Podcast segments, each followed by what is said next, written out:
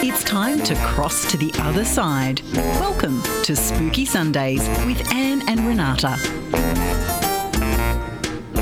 And good evening, everybody. Welcome to Spooky Sundays. The gremlins are in the system already tonight. I can feel it's going to be a crazy ass show. Uh, my name is Anne Rekovich, and joining me frantically on the headphones next to me I'm me here, is. I'm here, I'm here. Who are you? Renata Daniel. Ah, so we've um, we've had the song skipping on the, the computer tonight, and the news has come in about four minutes early, and we've had we've tried to do our live feed, and it's just not going to work. So yes, I- it is. Yes, it is. We're, we're going to get our, our shite together shortly. It's going to be good. Hopefully, everyone will come across and listen through the Newcastle Live Radio app anyway. But tonight, oh, we're getting very excited about Halloween. We've hit the Halloween month already. From 1st of October, ghost hunters do get very excited because it is the time of year that uh, we can be very spooky. But I'm a little bit disappointed we can't get to the shops and buy the stuff we normally like buying. Is that right, Renata? That's cool. see her at the moment. I've stuffed your phone She's completely. just wrecking my phone here. I don't know what she's doing. I've got no idea. All right, now Renata, do you have some supernatural news for us tonight? Well, I, fixed my phone. You've I broken. do. I do. I touched something. There you go. You're welcome. Um, I do. I have a story from England, and this is about a tormented mum. Poor tormented mum, and her name is Charlene, Charlene Smith, and she's 36 years old from Harlow, Essex, Essex. And she says, A deviant spirit attacked me even in broad daylight over two years of hell. Oh, wow. Right, so I'm going to tell you this story now. Hang on to your seats, people. A tormented mum claims she was attacked by a sexually charged ghost for two hellish years before the birth of her daughter banished it for good. Charlene Smith from Harlow, Essex, says she was first awoken by a deviant spirit touching her intimately and oh. initially mistook it for her partner. However, over the coming months, the mum of six says the spectre continued to attack her, forcing her to desperately turn to Ghostbusters, mediums, and even a priest to no avail. Confronting her inner torment sparked by a recent tragic loss, there you go, there's, there's the bit we've all got to know. The 36 year old was finally able to rid herself of the ghost after the birth of her new baby. This was baby number six. I was so anxious I was jumping off the walls, Charlene said. For nine months, in which the haunting was at its most intense, I was living in fear of the spirit. I had no idea how it had manifested or what had caused it to invade my home. Charlene, who is mum to Courtney, 17, Chanel, 15, Charlene. I've, I've got a C theme happening, Cha- I do Charlene, believe. 13. That's going to be a bit. Her, she's Charlene, and her child is Charlene. Mackenzie, 12. Chloe, 10. And Chardonnay. Oh, Chardonnay. Chardonnay. Oh, Shardy would have to be my favourite. Says the attacks began one morning in October the 15th. Awakened from her sleep, she explains it took a few moments to realise what the terrifying presence in her bed was. I've even accused my own uh, ex partner for getting frisky, she says. And I fled from the house twice with the five children I had at the time after a haunting. Charlene's dramatic exit, complete with her five children, came after asking a priest for help, only for the apparent haunting to gather pace. Oh, well, see, once again, they, they're bringing in the clergy and things get worse. Mm-hmm. It had made the haunting 10 times worse, she says. The kids were also seeing things and feeling spirits brush against them. They were as distressed as I was. The first night I fled, it had attacked me in my bedroom. Shadowy arms rained down on me as it scratched and pulled at me. Oh, no. I was terrified and decided to record it on my phone, as you do, Right. to provide uh, evidence of what was happening. Well, I mean, you'd want to do that because you, people wouldn't believe you. That's true. I called my mum and I sent her the video. She came right away and knocked on the door telling us to get out of the house, so we all rushed out. Run away, run away. Similar li, li, li, li, li. On another occasion, shortly afterwards, a second alleged attack left Charlene so scared that she scooped up her children and ran out into the street. Run away! She recalls how the unwelcome events were triggered after an uncle who she adored died tragically at the age of 48 when he fell down the stairs. Oh no. The circumstances around his death were traumatic, and she struggled as as and and we struggled as a family. She says, "I started lighting candles and asking for a sign from him." She Ah, says, so she's called him in. "I was. It was after that." That these strange things started to happen. Objects would move around the house and cupboards started to bang. At first, I thought it was my Nan communicating with me, as I see her face in the house sometimes. But when I started to feel tickles against my leg, So that was feeling what? tickles. Oh, tickles. I thought you said tipples. I'm thinking, what on earth is. I know tipple is a drink. tickles against my leg and feel someone touching me in more intimate places. What? I realised something more cinema, sin, sin- It's going to be one of those shows. Sinister uh, was in my home. Charlene says she was increasingly unnerved as the haunting became sexually charged. Well, I hope it wasn't her uncle. It started with tickles on my legs, then the touching became more intimate. You've said that, Charlene. I couldn't understand what was happening, but she explained she realised it was some ungodly entity when the invisible force started attacking her while she was awake in the house. I couldn't sleep. I was so scared it would touch me, the mum said. And the abuse soon became daily, in daylight as well as night, and would leave her with scratches and bruises on her legs and arms.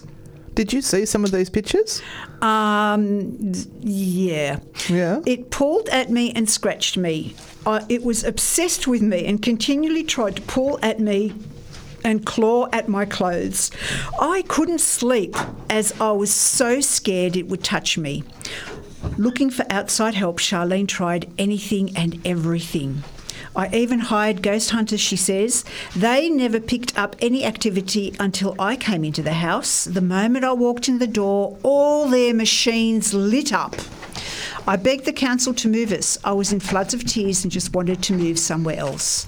They checked my home twice for asbestos and even carbon monoxide, trying to find good. some kind of logical reason for my issues, but they couldn't find anything. So, if all the equipment lights up when she comes into the room, now the equipment is um, picking up an environmental changes and environmental sensors. So, it's either she's got EMF in her or temperature fluctuations or something like that. There's some sort of high EMF field maybe around her. Don't know. Maybe. Maybe. Am I making you think outside the box? No, I've, I have read this story, so Oh, okay. um, there were Okay. a couple of things that were mentioned there that, that should pique everyone's interest. The fact that um, there had been someone close to her that had passed away, uh, and she was in mourning. Uh huh. Um, And, then she asked for a sign. She asked for a sign. She'd seen spirit before Yes. in the face of her nanny, and she was pregnant. Mm, hormones running rife. So, uh, her salvation came in the form of a medium who met her at home and told her she was the one causing the spirit to manifest, advising her to emit some positive energy to banish it for good.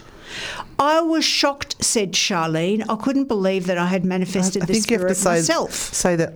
We're Charlotte? shocked, Charlotte. Charlene. After, I apologise for anyone whose name is Charlene. It's a beautiful name.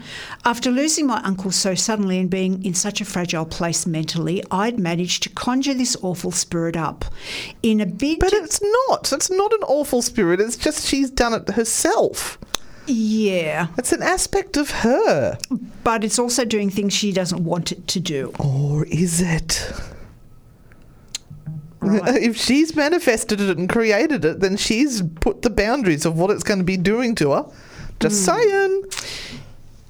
In a bid to banish it, she signed up to learn about mediumship and threw herself into meditating alongside her classes. It was hard work, she says. I went to daily classes and started meditating and working out. I concentrated on myself and keeping positive. But the haunting still lingered for two years, although it was nowhere near as bad as it was during the first nine months. It was giving birth to her sixth child Chardonnay, at just 34 weeks pregnant, that banished the spirit for oh. good. Charlene, Oh. whose current partner does not wish to be named, calls her youngest child her guardian angel, as she is certain it was her positive life force that put paid to the unwelcome hauntings. Chardonnay was born six weeks premature, she says. My placenta wasn't working. and I had to be induced working. at 34 weeks, but despite everything, she was completely fine. It was instant. The moment I returned home with my little angel, the spirit disappeared.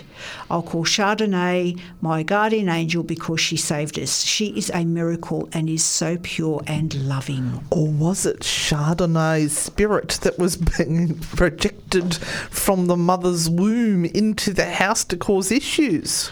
Oh my goodness, there's there's so much going on, and that's why it's so important as uh, a paranormal investigator when you go into um, private investigations that you get the whole story because there are so many things going on here, and that's why I chose this one. Because she was in an emotional state. Um, she was between partners until she fell pregnant. Yeah. Uh, she had five children already. She was living in a council unit. She's not heard of contraception. She was she was um, hearing things already. Um, she was also in uh, a state of trauma because someone she really loved and probably. One of the only people that may have probably cared for her had passed away um, in an accident. Uh, and so it is something that can certainly happen where you manifest on a very subconscious level something deeply within and it comes literally into your world physically. It'd be, it would be terrifying, absolutely terrifying for her. Absolutely would be. Um, and she's obviously got some sort of psychic ability herself and has been able to manifest this into the reality. But lots of women, when they're pregnant, get very, very st- st- I'm psychically tur tuned in. Yeah. Psychically tuned in. It's that sixth sense that they talk about. That's right. Yeah, now, we, oh, we've got messages coming through. Thanks, guys. So, our question tonight, and we wanted you to text through your answer, and we're going to start reading out some of these ones now. We, we did try to do our 15 minutes live like we normally do, but it was a total disaster. I don't know what Renata did to my phone, but she'd managed to zoom in so that everything was huge, and I could not get out of that zoom no matter what I tried, so I just ended it all. I'm sorry Oh, for those who were trying to follow us there. But um, our burning question, and I've got this idea from this awesome magazine, which is called Haunted Magazine, and I think our beautiful Sarah Chumachero uh, brings these into Australia and sells She them. does. And uh, the the question today is, if you were a ghost, how would you haunt? Where would you haunt? And who would you haunt? And you can text your answer into 0490848886. That's 0490 84 88886. And we might even have a little prize for someone that, that gives us a really good one that tickles our fancy. Mm-hmm.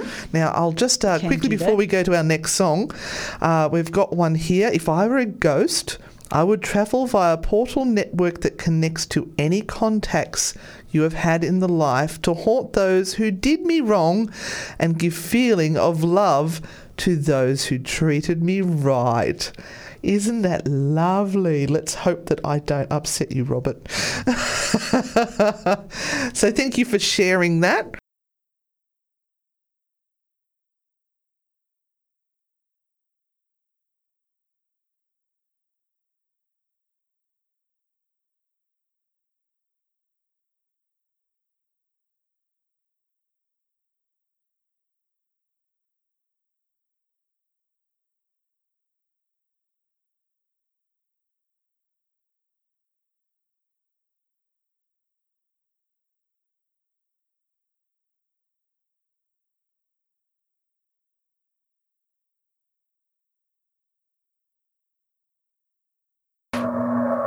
Spooky Sundays with Anne and Renata, only on Newcastle Live Radio.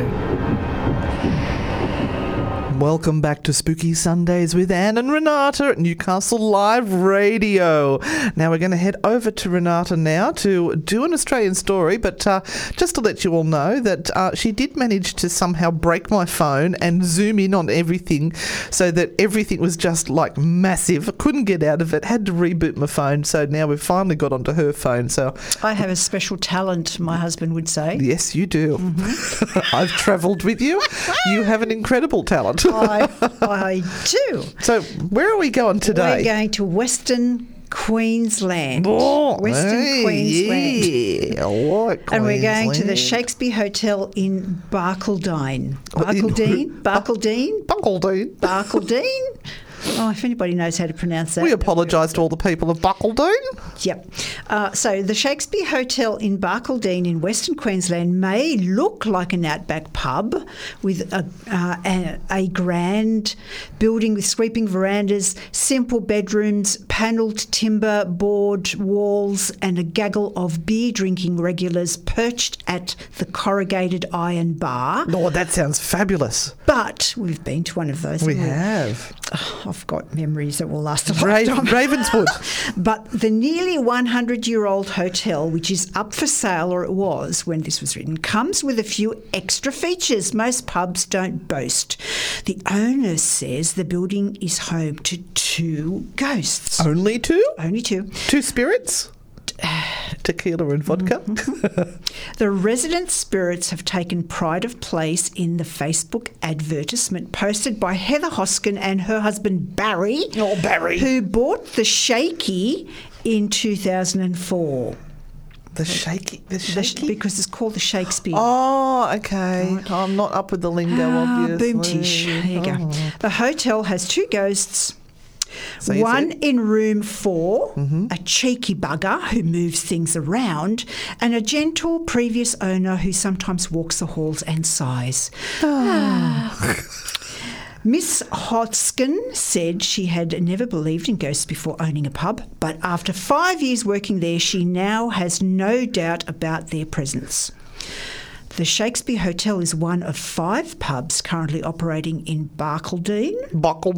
Wonder Why do I have to say that? Every time you say it, I have to say it. It's, it's like something a chicken would say. Buck, buck, oh, I wonder how many people in Barcaldine.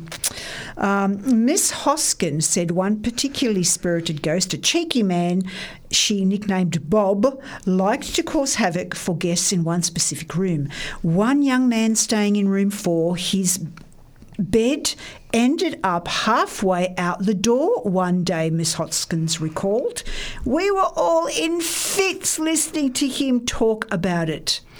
I can feel Bob with a big grin saying, Got ya again. Gotcha. In the time Blake Moreland has been managing the pub, Bob appears to have moved next door to room five. Mr. Moreland does not put ghosts in that room if he can avoid it. Oh, uh, guests. sorry.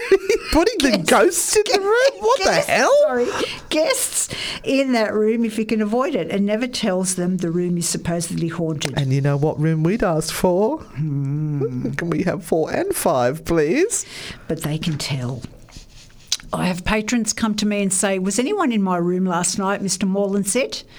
And I say, No one's been in your room. And they reply, Well, someone touched me on my shoulder during my sleep. Oh, you ready? Tap. Oh, there goes the big sigh. What was that? Mr. Morland often finds puddles of scotch on the bar floor during his morning cleanups.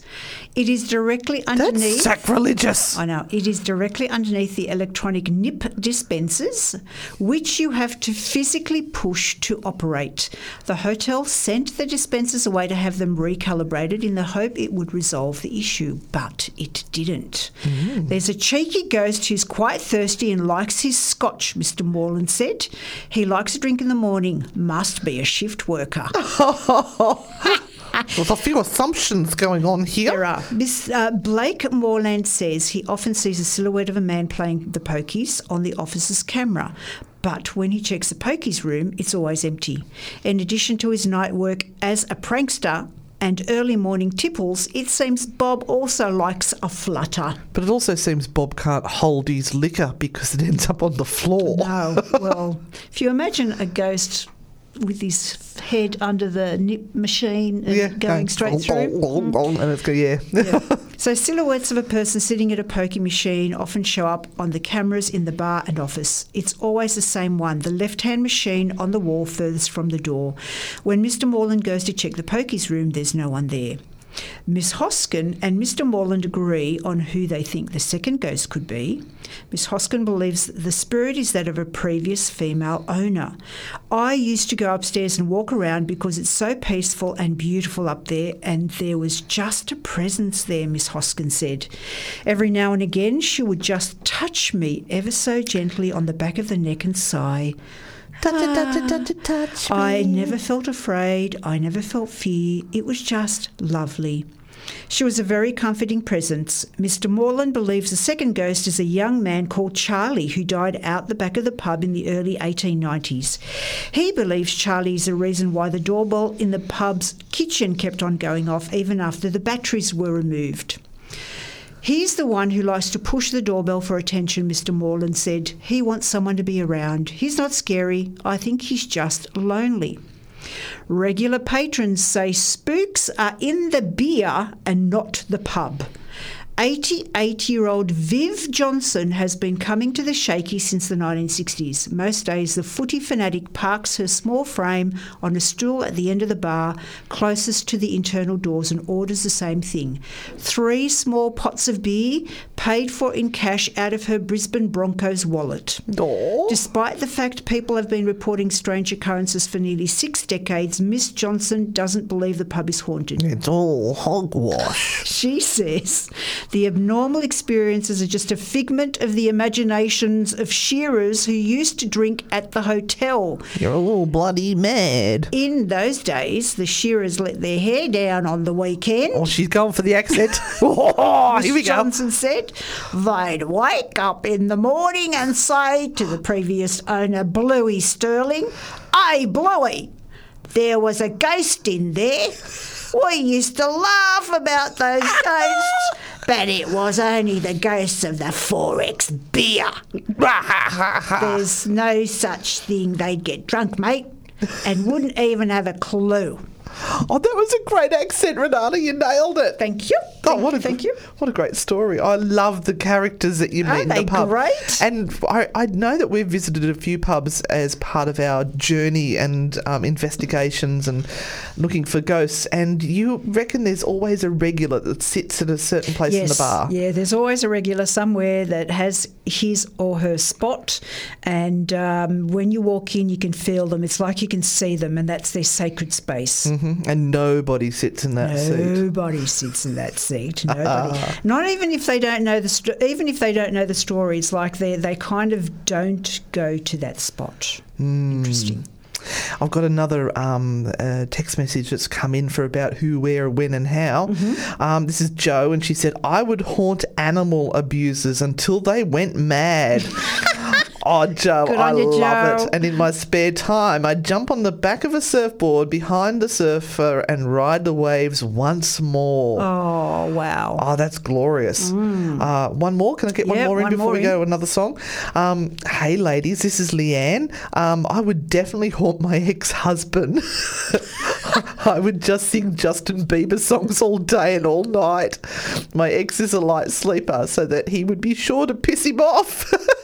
he thought I was annoying alive. Wait till I don't need sleep. Oh, Leanne, that is absolute gold. love these. Oh, you're wicked. Uh, you're our sort of person.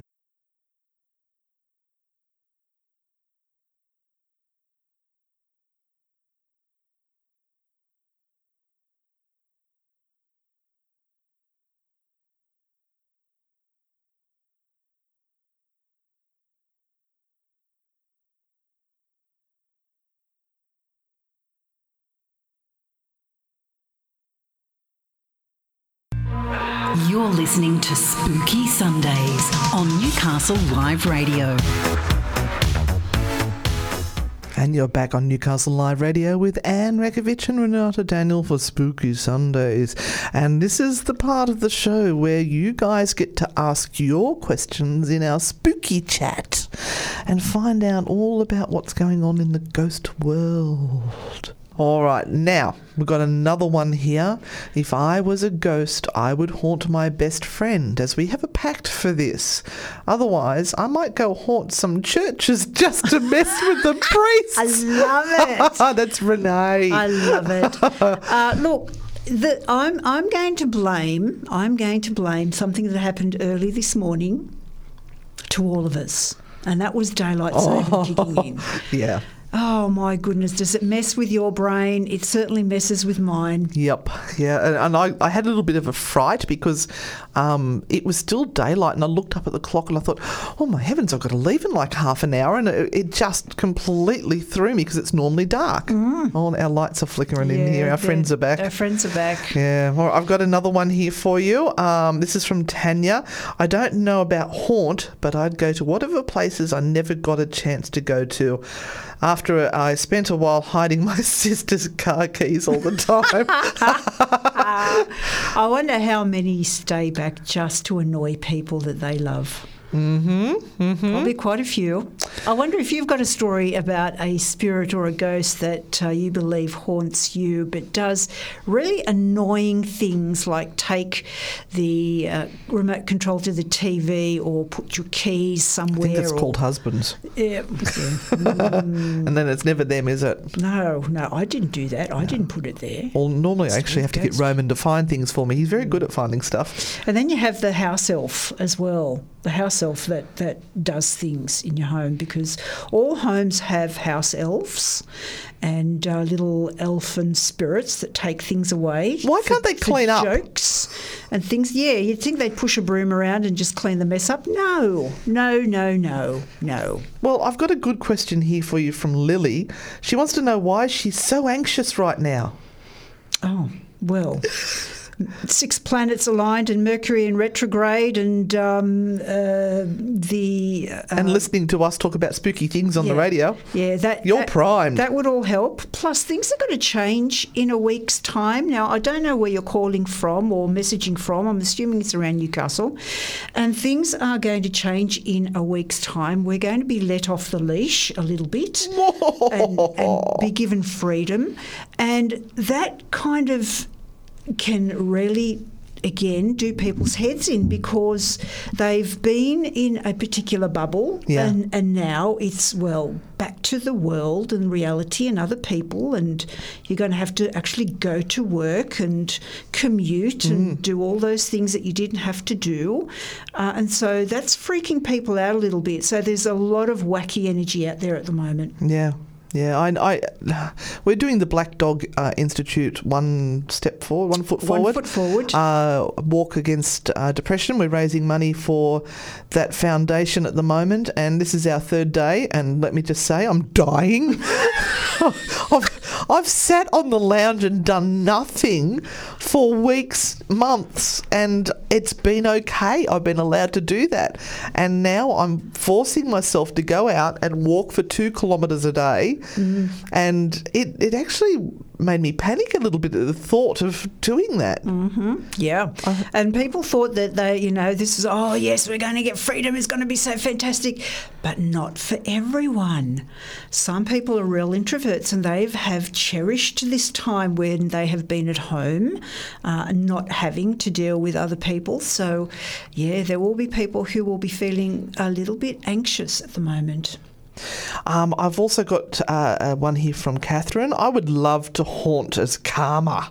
Love your show. Can't wait to go investigating with you both. We can't wait to go investigating with everyone as well. We're, No, we're, we're currently negotiating with Maitland Gaol, which is a good thing. Um, I should hear more about that this week. Uh, and depending on how they move forward after the um, restrictions lift, hopefully we will have some tours coming up in Maitland Gaol again very shortly. So that's just such awesome news. Now, I thought we'd uh, talk tonight a little bit about different types of hauntings that you can have within your house. Uh, and we, what, well, Renata, what sort do we, we have? Well, there are many, but in most cases they are categorised into three categories residual, intelligent, and poltergeist. So, residual haunting is generally where, uh, if there is an entity there, it is going through the motions of what it used to do as a human in its everyday life throughout history. It um, would have done, like, if it was at a bakery, it would mix the flour and bread at one spot, then carry it across to the ovens and slide it into the ovens and then bring it back out again. Uh, and it sometimes, if the conditions are right, that gets triggered and plays back almost like a video. So people will pick up on the fact that they hear footsteps walking across the floor. They might smell fresh bread. Um, they they might get the sense of urgency for some unknown reason. And what they're doing is they're picking up on that residual haunting, uh, and I think sometimes they call it a place haunting as well. Uh, so that it's like playing your video when you you've recorded your grandparents who have now passed, and you put it on the TV and you watch it again. You've got happy memories or whatever memories of watching them, but you can't actually interact with them. Mm. You can talk to them, but they can't talk back. Yeah, so s- some parapsychologists will say that there's not actually a ghost involved. Mm-hmm. There's an apparition, mm-hmm. so you're actually visually seeing something sometimes, but there is no active ghost that you can kind of say, go away, I don't want you here, because mm. you're talking to a, a memory. Yeah, and I think it'd be something that would fade over time. Yes. Uh, And you don't don't feed energy into it. Just just let it do what it's got to do. It's not hurting anyone. Uh, yeah. I like what um, they were saying in the first story that I read with Charlene uh, about um, controlling the positivity Mm-hmm. and putting positivity into the space and learning to control herself rather than to say it's something in the environment's got nothing to do with me. It always has something to do with the people that are present. Mm-hmm. Always, in some shape or form, it has something to do with the people that are present. So, if the house was empty, would that residual haunting be still taking place? Would it? Well, never know. It's like No. What's that thing about if the a tree, tree in the falls forest, forest? yeah, and no one sees it, does it really fall? Does it really happen? Mm-hmm. Yeah. Yeah, there you go. Oh, that hurts to That's, think that's like that. deep, isn't it? oh my gosh. Now, what about an intelligent haunting? So, an intelligent haunting is where you're actually getting interaction. There is something going on whereby uh, the energy, however it presents itself, is wanting to pass on some information or ask for help or assistance in some way. And that might not be as straight out, can you please help me? It may well start with um, the pushing of items. Uh, we've been into homes where uh, we have had people say, um, you know, my auntie's photo is always pushed off um, the, the cabinet and I've got to keep on picking it up and putting it back. Um, or they'll ring the doorbell and they'll go to the door and there's no one there. So they're trying to get your attention. It's not always a scary person at the end of the bed in the middle of the night. It can be something like actually turning on the radio and hearing your dad's favourite song, and you think, how did that happen? And it sparks this immediate connection. You feel it. There's an emotion. Yeah. Yeah. Uh, I was going to add something really important in. Now I can't remember what it was. uh, but that's what we find if it's an intelligent, then um, if we're doing like our recordings where we're trying to catch an EVP, electronic voice phenomena, um, we will get an intelligent response to the questions that we're asking. So we were doing like on Norfolk Island, we were talking about that this morning on our presentation that we did for. Um, uh, Paranormal with purpose. yeah, that was a fundraiser as well.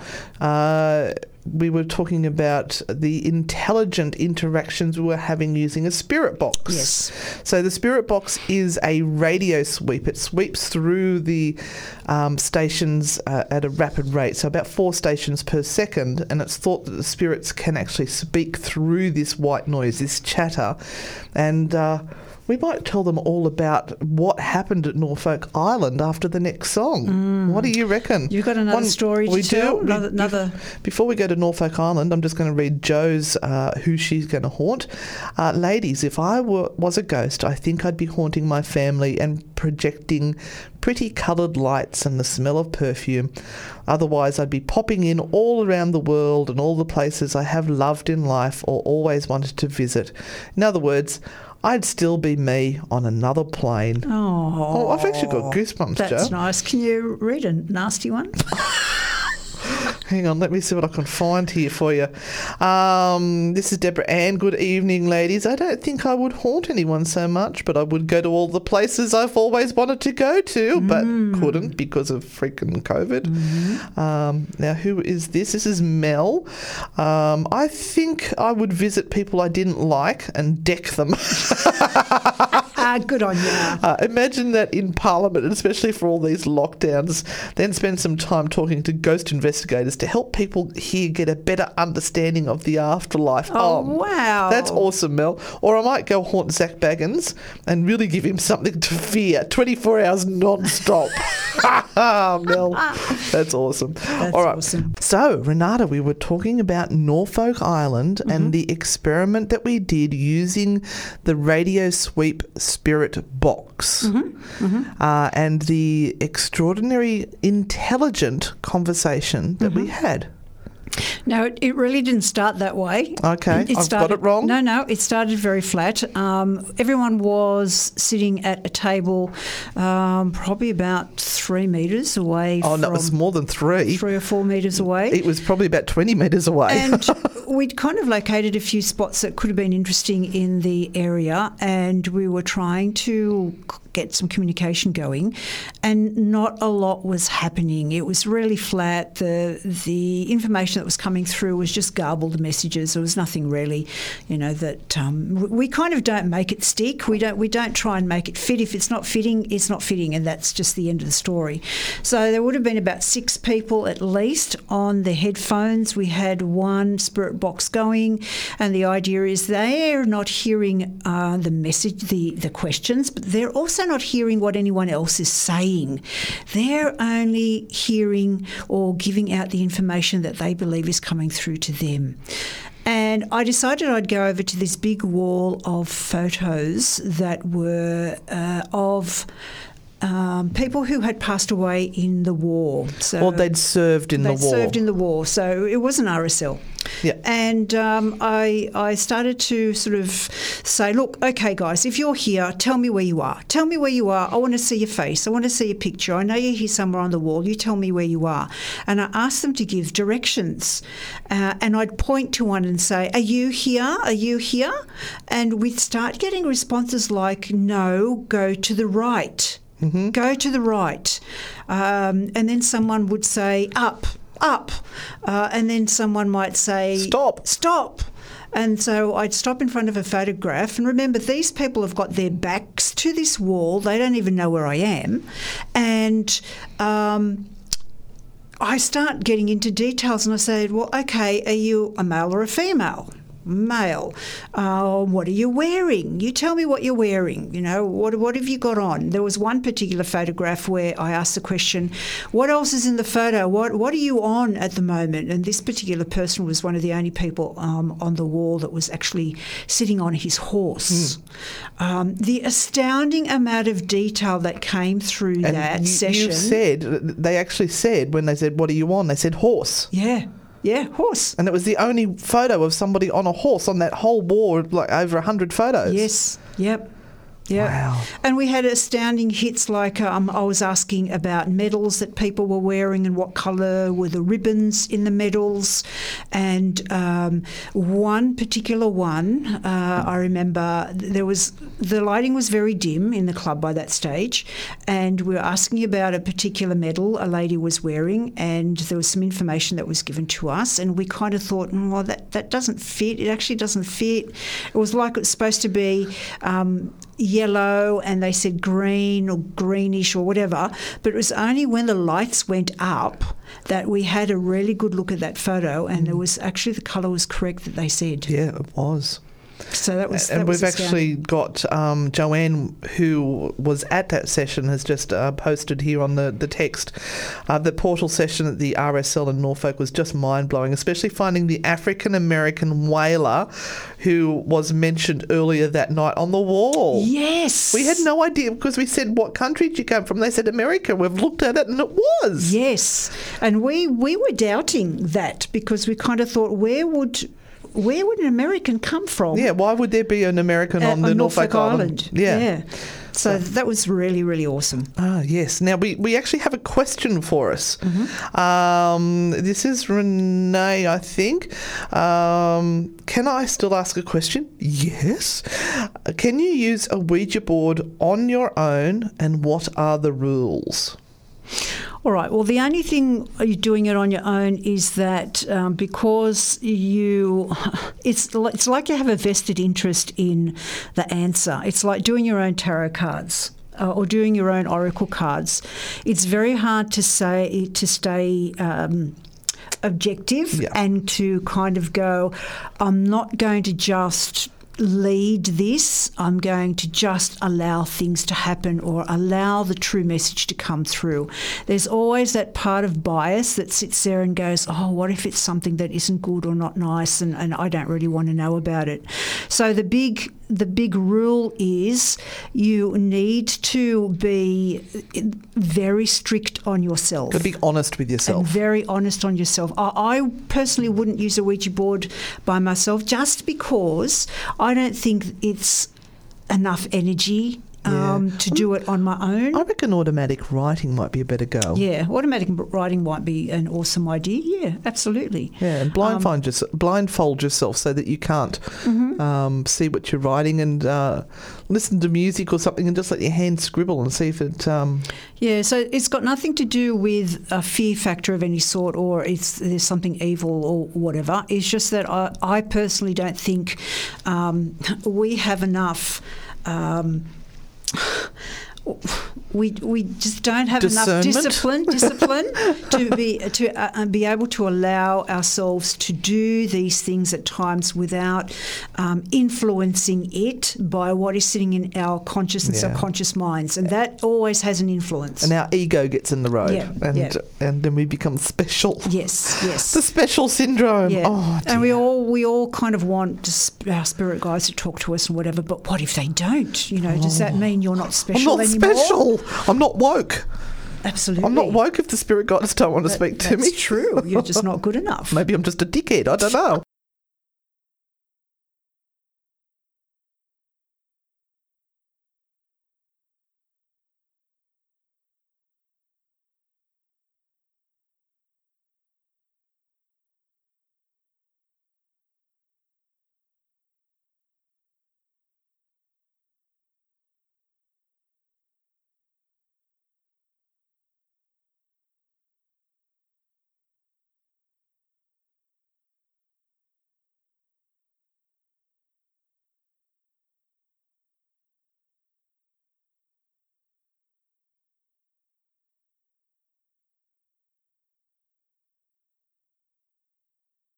World number two, Aryna Sabalenka, has pulled out from the Indian Wells tournament. That's news and sport. It's time to cross back to the other side. Welcome back to Spooky Sundays with Anne and Renata.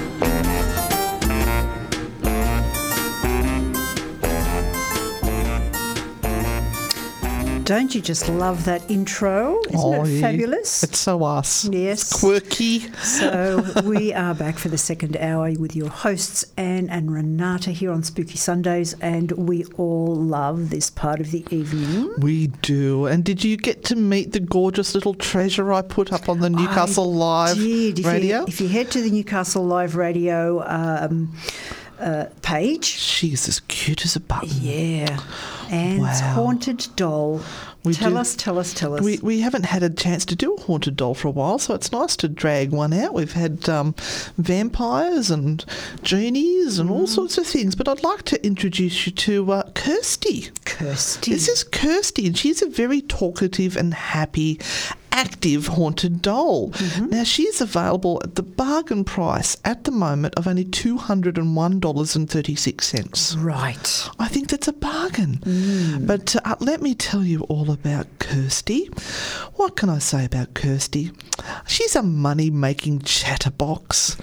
there is never a dull moment when Kirsty is around. She likes to keep everyone upbeat and happy, whether that be telling stories, getting sidetracked in that story, and ending up in a completely different story, knocking around the house, or playing with electrics, lights, TV volumes, and channels, etc. Mm.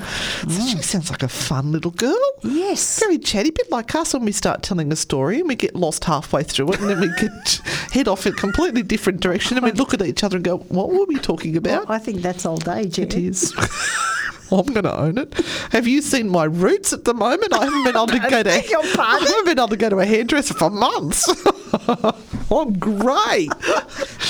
All right, let me get get on to Kirsty's story here. Right, right. When life hands you lemon, make lemonade. Mm-hmm. That is exactly what Kirsty was doing in 1919 at the age of nine. Oh. Out the front of her house when a Very drunk driver industrious. ran into her stall. No. Oh, poor Kirsty. Kirsty was selling out of her lemonade day in and day out for the lemons she was growing in the garden had been in her family for generations. They had managed to survive the war just like her father did, albeit missing a leg. Oh, was that the doll that's missing a leg, or is it the father, or was it was the the child, or anyway? Oh dear. I thought Kirsty was not there at first until I had meditated next to Kirsty and had a really strong urge. An urge. Do you know what he had an urge for? She had an urge oh. for? Lemonade. Yes! I must be psychic. You must be. That's when I got a disapproving look. And long story about her lemonade was the best in the whole galaxy. she had to emphasise that point, and I have to say that in the, the writing here, it is in capital, Capital letters. letters, yeah. yes. Um, since this point, she had been lighting up our lives with her storytelling and ideas. Our daughter will sit and giggle at Kirsty for a long time. Even our cats get involved. Right. So they've got their child that sits in front of the doll and giggles and talks to it. And now their mm-hmm. cats are also. Well, if it was our cats, they'd probably be spraying it. oh dear! But we, we look, th- that wraps up her description. But Right. there is a disclaimer there that um, disclaimer for Etsy. This is only for entertainment purposes. Although I have had experiences with this doll, I cannot gu- guarantee the same for everyone. But look, sorry, this seller has great reviews. They've got 4.9, 4.9, uh, 5 out of 5. Um, and people seem to be really happy with. Um, oh, hang on, what's this one? This is, uh, I think, somebody's reporting on a haunted doll they've received from this buyer. Okay. Oh, she arrived with a little book. I'm so happy. And even though she's really shy, she communicated with Mai in the first few days. Oh, here we go, English. I used a spirit box and she immediately said, Hi, Lauren. Lauren is so cute and I feel so drawn to her. She didn't knock yet or showed her presence by doing something else than the spirit box, but that's fine. Sometimes I smell something sweet when I can't uh, which I can't identify. Once I touched her hair and asked and asked her, "What am I touching?" she answered through she answered through the spirit box with my hair. Same situation with her dress and nose. Ooh. Wow, so a repeatable experiment. The parapsychologist would be very happy with this, a repeatable experiment. At first, I was really scared to get her because it was my first time, but the shop owner was so nice and took away all my worries. I would definitely buy from here again. And her money. Oh, I so, want. so that's another way you could haunt people. You could actually um, embody yourself into a doll. And mm. haunt people. That's that's another ingenious way. Yeah, and look, there's another review here, Right. but they only got gave her three stars out of five. Mm. Dottie is a beautiful doll. She was beautifully wrapped with a lovely booklet. I've not been able to get any activity from her. I was very much looking forward to her tricking me, but nothing. Doesn't speak or do anything. Doesn't communicate through and communication boards. I think they've stuffed that up as well. Dottie is one of the most expensive dolls I've bought, so I'm slightly disappointed. But I guess it's just a waiting game. No, it's called You've Been Ripped Off.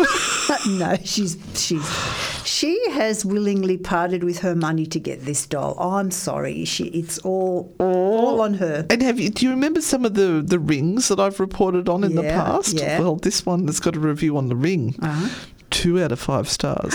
No. Which is not making sense for the fact they've got five out of five and 4.9 out of five. I don't know how this is adding up. So, seller is great with shipping, but I paid $500 for this ring and I hadn't worn it for 12 hours and it turned my finger green. That's magic. It's magical. That's magical in itself. The stone is very pretty, but oh, haven't had any luck with the with the attachment. Oh dear, the poor darling. It's, it, I mean, we joke, but it's not funny. It's not funny. yeah. Now we we um, forgot to talk about um, the third type of haunting that can happen: the poltergeist. We did, we did. The poltergeist. Yeah, noisy ghost. Yes, this is the one they make all the movies out of because the other two are boring. which are all ball dust. so this is where you have items that are thrown around the place and um, uh, banging and crashing and uh, Yeah, and doors slamming You don't actually see a figure or uh, anything like that, um, and it's it really it's just like a, a ball of energy that Mm. just catapults around the room. Mm-hmm. There's usually a target, or usually someone um, that's central. Uh, there's a bit of debate on whether it is what they kind of think it has been up till this point in time, which is a, a teenager or someone who is um, at that uh, emotional change of life period. Where the hormones run riot. Yes. Yeah, but not always does it happen when there is a teenager around. But mm. there seems to be a focused person. So, Yeah. like in the story with Charlene, things didn't happen until she entered the room. Mm-hmm. That was one of the statements that was made. Mm-hmm. Prior to that, nothing happened. So, we would look at that and call it poltergeist energy. It's a poltergeist haunting hmm. because things are actually being moved and shifted, and things are happening when there is a particular person around. Yeah, and it, sometimes it will happen during a period of emotional trauma or upheaval. As with her, yeah. because uh, her uncle or whoever it was passed away. hmm Yeah, so I've just got uh, I've got some more um, ghost uh, things. If I were a ghost here, Yeah. would you like to hear some of those? Yes, yes. Um, if this is from Vicky, if I were a ghost, I would haunt nasty and cruel people. If I could choose how I would materialize and try to teach these people a karmic lesson to be kind to other people, but for my family and friends, I would try to communicate, reassure that I am still there, and help them. Oh, Vicky, that's gorgeous. Yeah. Uh, what else have we got there? Um, oh, they're just telling us that YouTube's gone all wacky. It's the show's an hour early. YouTube's all wacky, and I'm headaches and extremely emotional. Yeah. That's our portable tree. uh, and what have we got here? Um, uh, Tyler Henry is a scribbler when he does his readings. Have you seen him? He is a delightful young man, and I really like him. I've got a good vibe off Tyler Henry, s- um, Hollywood uh, celebrity medium. He he seems very. Um, honest. It's either that or he's faking it well. I don't know. Tyler Henry's a scri- scribbler when he does his reading. Speaking of afterlife shenanigans, what is your take on there being no sense of space or time and visiting different times?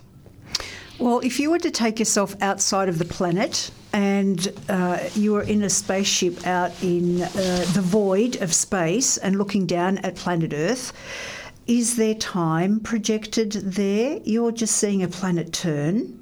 um, and going into night and day, which we have called it night and day. Um, time is very different depending on how you observe things.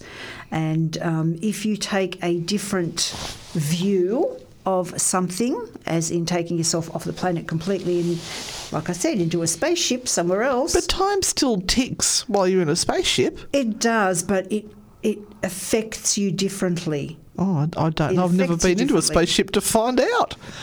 What are you going on about, Willis? I don't know what you're talking about. Well, this this is a deep look. I, I need Elon Well, I Musk. think we to need a song. here. I need Let- Elon Musk to be sitting down here and having this conversation. Now I, I have to. I got her sorted, guys. Don't worry. She left out an important part of the conversation. Well, look, I, d- I wanted to do an analogy, but obviously it went very wrong. very wrong. You forgot Oh, to mention that if we oh, are oh. all energy and just energy, and we were just energy floating above the planet, would time exist? Yes, space and we are we aren't hindered by space and time, but yeah, that that's just so so yesterday. Oh. Never mind. You've got a story. I have. Looks like it's going to be a quick story. Now we're going to Russia tonight. Yes, Um, comrade. and this is about something called the Dyatlov Pass. It sounds very Russian, does it? Oh, yes. So it's from a story from 1959 Mm-hmm. where there were nine Russian adventurers, seven men and two women, who were all highly experienced cross country skiers and they disappeared. And then they found their bodies a month later. Um, and when they found them, because these people had gone out in the, the snow and they, they were doing this cross country and they were all very experienced. And I did put some photos up on the Newcastle Live Radio website, uh, sorry, Facebook page group. One of those things. It's, it's daylight savings time. so Yeah, It's just thrown us all really badly. Um, so when the rescuers finally got into that area Yeah. uh, and they found them, they said everything about it was just wrong. Mm-hmm. Nothing was sitting right. So let me read you some of their story.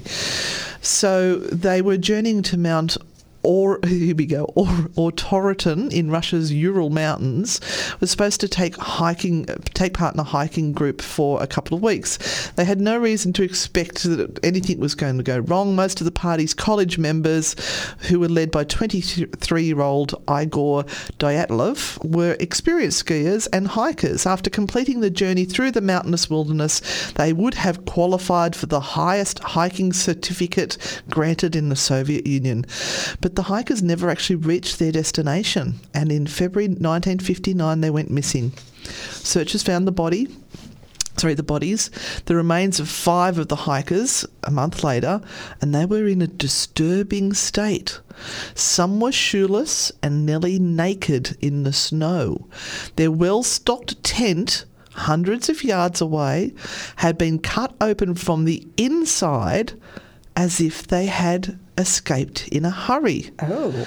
It took months for the rescue team to find the bodies of the remaining four hikers in a stream bed. Their corpses had developed a strange orange hue, and several had suffered gruesome injuries. One person was found without eyeballs, mm. another was missing her eyes and tongue. Oh. So at first they thought it might have been foul play, but none of the clues were adding up. Uh, the investigation produced no suspects or motives, though some bodies were badly injured. There were no signs of a violent struggle. Uh, the Soviet Union initially concluded that a compelling natural force had caused the nine campers' death, but that didn't really settle what had happened. So the amateur detectives come in now mm-hmm. and they put forth some alternative explanations. Mm-hmm. Apparently, some of the victims' clothing was slightly radioactive. Oh. Oh, a clue, they said, the Soviet government was trying to cover up, and that it would have been a nuclear weapon test gone wrong. One theory pointed to an argument over romantic tensions in the group that resulted in a deadly fight. Some even suggested that the hikers were targeted by aliens or a Yeti. Oh. But um, that doesn't explain them being orange, does it? No, it doesn't. The Dyatlov Pass incident has evaded explanation since it occurred more than 60 years ago. But in early 2021, mm-hmm. a study suggested the most compelling theory yet. The Dyatlov team had been driven from their camp and fatally injured by a rare type of avalanche. Experts have long suspected that an avalanche was involved, though critics argued there was too many other inconsistencies with the evidence. That doesn't explain the eyeballs and the tongue. Mm-mm. Um, I, I can read you the names of all the people. Please don't. I would probably do better with that. yeah, um, I, actually, it's not too bad. Uh, Lud- Ludmila Dubina, Zinaida Kolmogorova, Yuri Doroshenko, Alexander Kolovatov, Yuri Krivonishenko, Rustem Slobodin, Nikolay Thabo Bridge Knoll. They sound a bit French, those ones. Semyon. Going to the wines tonight. Solotov. To, to, no, okay, I did pretty good. Anyway, um, let me get over now to uh, a little bit more information here. I had to sort of go, I had several stories and I've, I've sort of put it together to make one big story. So, as we were saying, some of the, the things didn't add up. Uh, why were the bodies discoloured? Why were eyes missing? A tongue missing? Why was there radiation on their clothes? Where did it all come from? But they said that maybe it's because they'd been exposed to the elements for a month. They've been out there as the snow is thawing, and maybe that's why they their bodies was discoloured. And the soft tissue with the eyes and the tongue, maybe that was prey, birds coming to pick things out. She's looking at me as if to say, "I don't believe you. I you." don't, it's a conspiracy. But it still doesn't say where the radiation on their clothes had come from. However, there was a theory with that one as well yeah.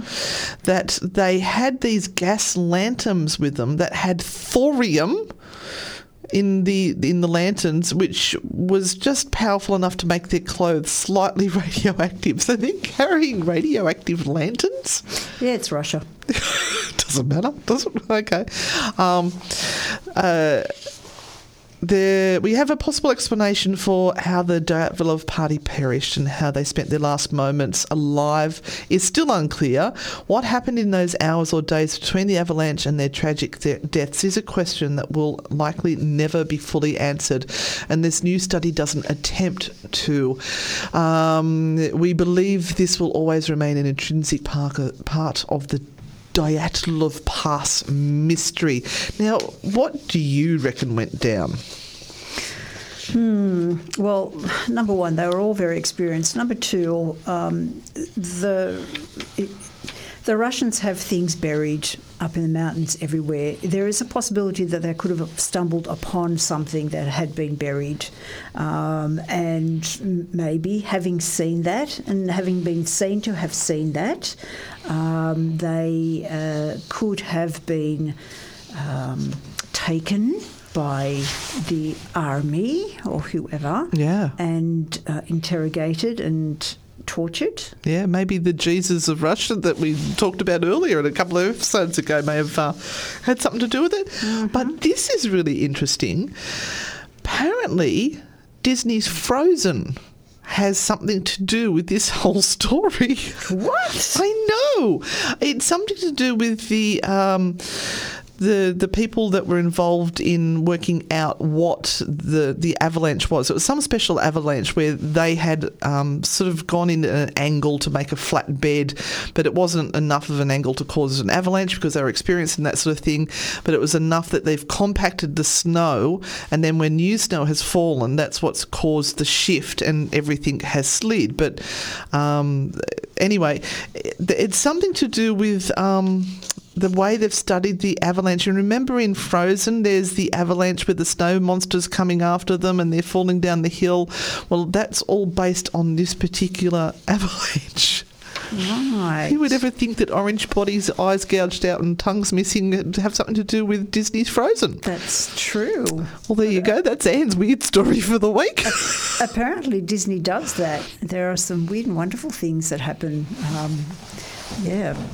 So, we are now heading to a song, and after this, we have our beautiful Christy from Spells and Spirits who's going to talk to us about special teas. Oh, and also for those who have been following us on YouTube, we do have a brand new episode up at the moment of us going through the ancient Ram Inn in England. What was it? Um, something under Y or Hay? No, Hay on Wye is the bookstore. What was this one? Wotton Under Edge. Wotton Under Edge. Yeah, this is it's a really good one. So that one's just up on YouTube now. Just look for Anne and Renata.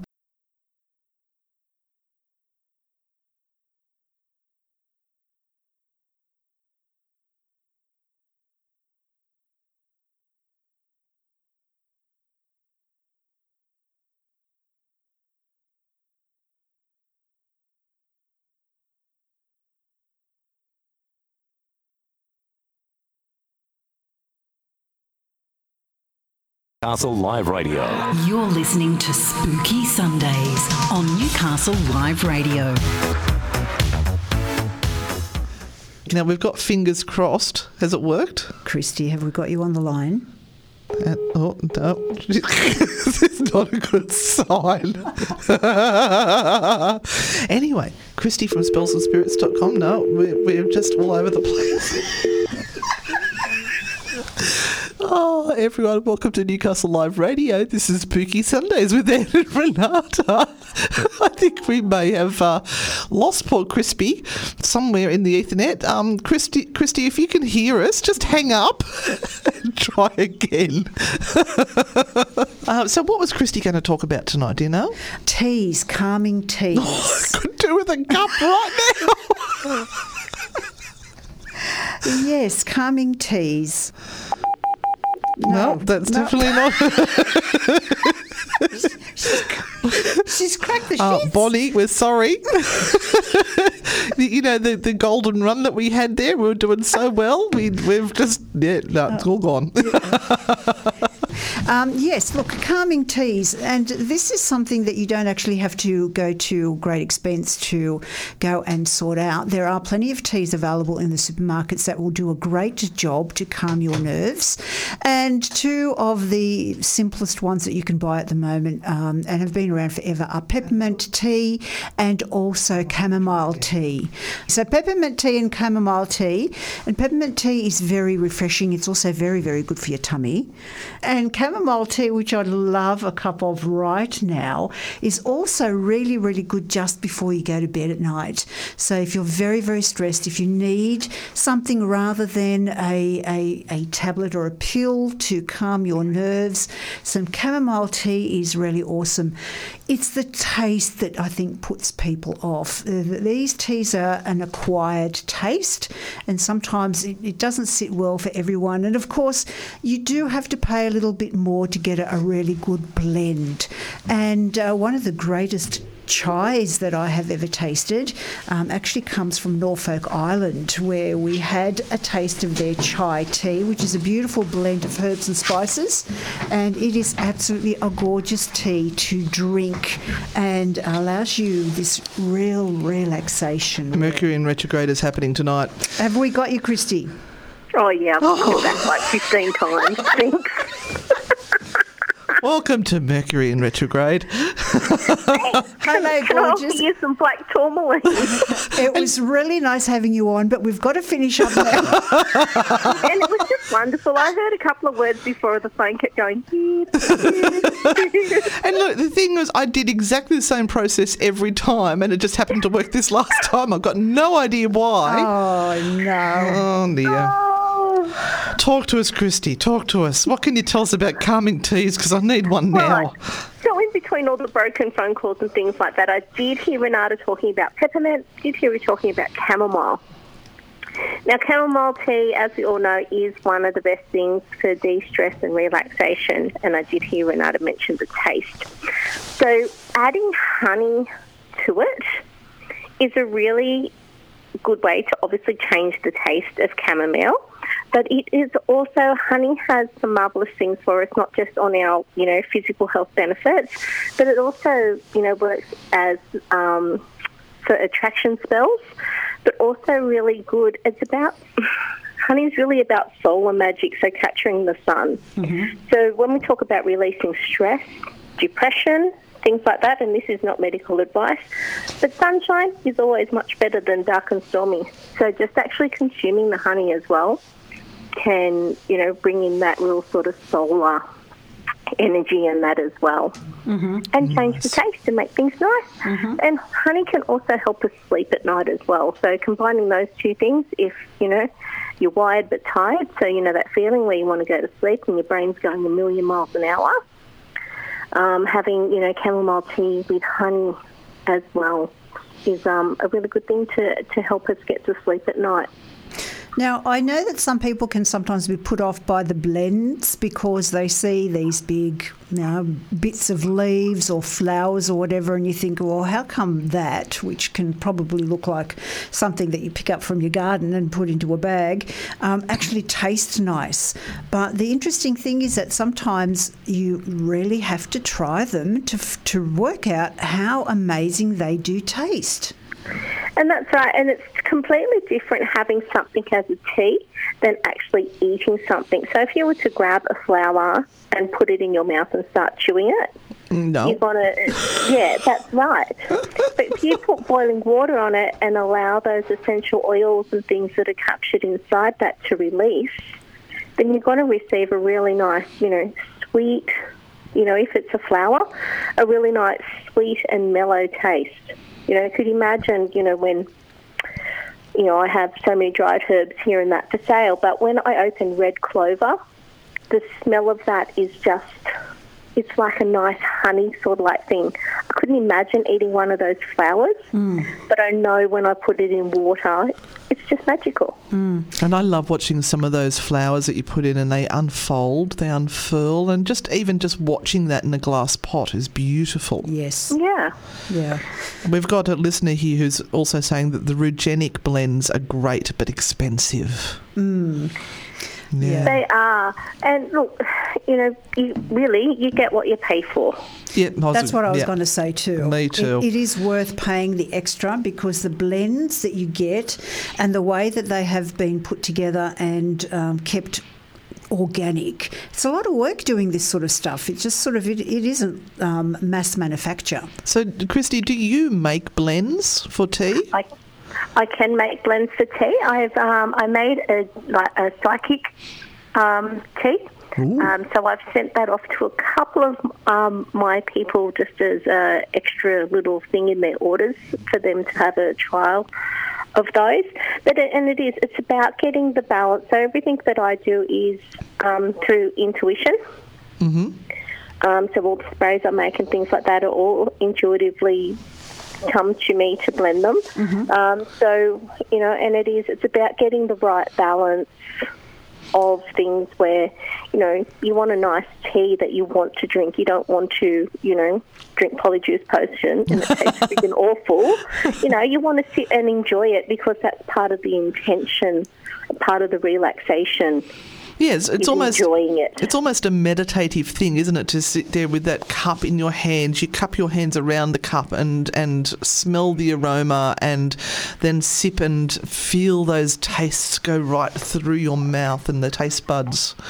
I feel like I'm having a moment. You are. Well, I, I had a moment just before. I actually made myself a tea, and I've made Earl Grey, so I only use loose leaf teas. So I've made Earl Grey, which is um, black tea leaves actually made with um, bergamot oil, and vanilla, and honey, milk, and water, and it's it's divine. It tastes amazing, and that's just exactly what I needed for tonight. Something sort of sweet, but also something uplifting. Yeah. So, can you have honey when you're doing keto? No. If you could work it into your day, of course you can. Okay, I can have a mill, one mill. So you could work out what a teaspoon of honey is. I think it's almost 20 grams of carbs. Well, that's my carb day gone. So no, no other carbs for you, but you could have that. Right. And obviously, I use almond milk. I don't use dairy. Yeah, yeah. Well, that's been fascinating, Christy. Do you have any um, special blends that you've got at the moment that are available? I can make to order. So, um, so pe- people can tell you their issue and you can make up a blend to help them. of course, I can. Oh, love it. All they have to do is just message me on Spells and Spirits, um, and um, yeah, we can you know sit together and have a little chat about what they want, and I can put a blend together for them and post it off to them. No problem. Oh, that's awesome. That's awesome. Well, thank you for being so patient and hanging in. yeah, thank you. Till we finally got you on. As I said, the gremlins are in the system tonight.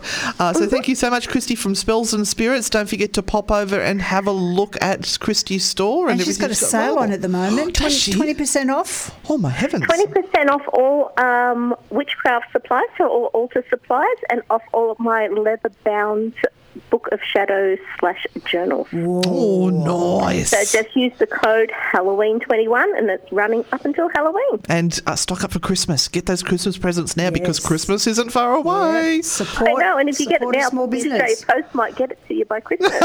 Ah, this is true. Awesome. Thank you Thanks, again, Christy. Christy. Thanks, bye. Bye. I need a cup of tea now. Oh, I do. Too. I had a I'll really nice one. Have some chai. Uh, Mel, remember we went to visit Mel up in Yes. Sassafras Mm-hmm. and uh, she made that beautiful tea that she gave us a little gift of. I've used the last of it. I need Mm-hmm. Oh, dear. more. And Yeah. I've told her like three times now, Mel, I need more tea. you know what that means. We've got to go and visit. okay.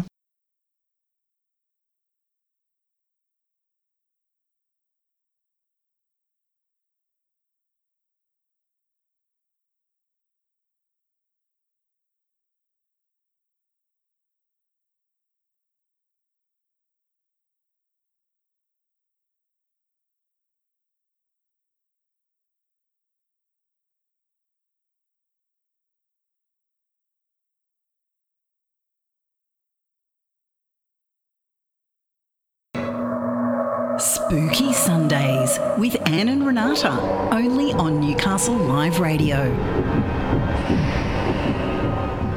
Now, Anne, I understand now why these things have gone wrong tonight. We've got someone special in the studio with us, haven't we? We do. I've got. I brought my little doll in with me. She's my Raggedy Ann doll. It's this very special, Yeah. very special Annabelle doll. She looks like the real Annabelle, and she's the same int- vintage as the real Annabelle. Mm-hmm. Now, the, you've all seen the movie Annabelle. The the that doll in there is not what the original Annabelle looked like. She was a just a plain Raggedy Ann doll, mm-hmm. and I found one in America. They're getting quite expensive now. Uh, and she's gorgeous. Yes, she is. She's got a little stained penny on, and she's got the little love heart on her chest. that says "I love you," so that means that she's a real one. But maybe she's the mischief maker in studio Mm-hmm. I tonight. Think, I think she is the mischief maker. we better get rid of that doll before Tracy comes in in the morning. Oh yeah, Tracy won't like that at all. Now Mm. we did get a nice comment there that that last song woke them up for the rest of the evening. They're quite happy. Now this is the time of the evening that we have some tarot questions. So you've got time uh, to text in a question zero four nine zero eight four triple eight six. Uh, if you can be a little bit specific, that would be great. Uh, I do have one here ready to go for you. Um, I'm worried about my husband never taking time off from his job. He's getting older and worried his health will be affected. Can you pull a card for him, please, Frida? Okay, well, it looks like you've got someone who just doesn't want to give up. We've got the Eight of Pentacles here, and this is the card of the apprentice. Forever learning, forever stretching, forever saying, No, I've still got to finish this, I've got to make it perfect. So to me, there seems to be a perfectionist um, around you and someone who just wants to keep on challenging themselves. And it's a little bit like, what am I if I am not working? Who am I? What what am I going to do? So you're going to have to offer him something much better in his view to get him to loosen the grip on the job. Otherwise, it's just not going to happen. Or work out how he can integrate that in some way, shape, or form um, that isn't going to be as stressful because he's not giving it up anytime soon. Not at all. Okay, I've got another question for you here. My son has been offered a job that is living away from home. He's still only 16. How will he go? Oh, okay. And we have the Knight of Cups here, and the Knight of Cups is the Knights are always cards that talk about um, messages and. Um, information coming through, and the cups are about emotion. So I think you have to understand that you have grounded your son very, very well. You have done the right work, the right job with him, and he is going to make you proud. So I think you can let him go and let him explore this opportunity. You're never going to be far away, you're only a phone call away or, or a, a text away. So this is where you have to kind of let go a little bit as a mum and trust. Very nice. Got another no other questions that come through at the moment, but there's cards in the tarot deck that are quite often misunderstood. Now, uh, the first one I want to mention is the Fool. Mm-hmm. So when the Fool card uh, gets pulled, I remember the, before I sort of knew anything about tarot, I used to think that it meant I was an idiot. Mm-hmm. So what does the Fool actually mean in the tarot deck? Well, sometimes it can be the it can can talk about someone who is um, being a little bit of an idiot, absolutely, but it's often the beginning of a new journey, and it requires a big leap of faith. So when you look at the card itself, there's this young man who is on the edge of a mountain, literally. This, this, this is this analogy of this big leap of faith. And he looks Are- like he doesn't have a care in the world. Are you going to do it or aren't you going to do it? What are you going to take with you from your past? How are you going to um, attack this? It can be interpreted in many ways, and this is where someone's intuition will come in, the reader's intuition, where the reader has to really consider what part of that card is important and what information it needs to be passed on. Because some people kind of poo poo tarot and go, oh, they're just a reader. Yeah. They just read the cards. They're just reading the meanings off the cards. Yeah, but each card has a hundred different meanings, and depending on what you're choosing and picking for that particular person, will create the story. All right, I've got one more question for you because we're going to have to head off very shortly. Um, will Melbourne's lockdown restrictions lift enough soon so I can see my daughter? It's been nine months since I've seen her. Lots of love, Renee. And I'm going to say with the Ten of Pentacles, yes, yes. Well, that's a really good card, isn't yeah, it? Yeah, it's a good card. It's a, a it's a card that um, talks about well-being, finance, and um, that sense of a family being together, together and uh, in comfort. So I would say that yes, there is a great possibility you will see your daughter before Christmas. Oh, that's awesome. I hope that that gives you some joy there, Renee. Now, that brings us to the end of the show, but um, what have we got coming up next week, Renata? Lots of walking Lots of walking every day. Oh, lots of walking. Hopefully, um, I'll be able to reach out to a few more of the sites that we have and um, speak to them about what um, the future holds with regard to coming back for tours, which is so important at the moment because we haven't worked for two months. So it, it's going to be really, really important. But there will be restrictions. We will have to play by the rules. So, um, yeah, don't don't come in arguing or whatever. We're just going to have to follow um, what is the best for everyone, and things will change as as time goes. And on. for those people who are still trying to get vaccinations, um, there were, uh, if you in Newcastle and you looked at, I think it was Chemist, Chemist Works. I think they've been offering vaccinations of the Pfizer and what's the new one, Moderna. Yep. So um, have a look at their websites, and they they've had quite a few available. So get in there, get yourselves vaccinated, so that you can come and join us on a tour somewhere. We need to head off, Renata. Yeah, if you would like to um, sponsor us uh, in our One Foot Forward, go to our pages, Anne and Renata Frightfully Good, um, and there are plenty of uh, posts with regard to sponsorship and how you can sponsor us. We've raised over $1,000 at the moment, know, which is so proud. but we're heading out, and we will see you next week. See you next week, and see you on the dark side.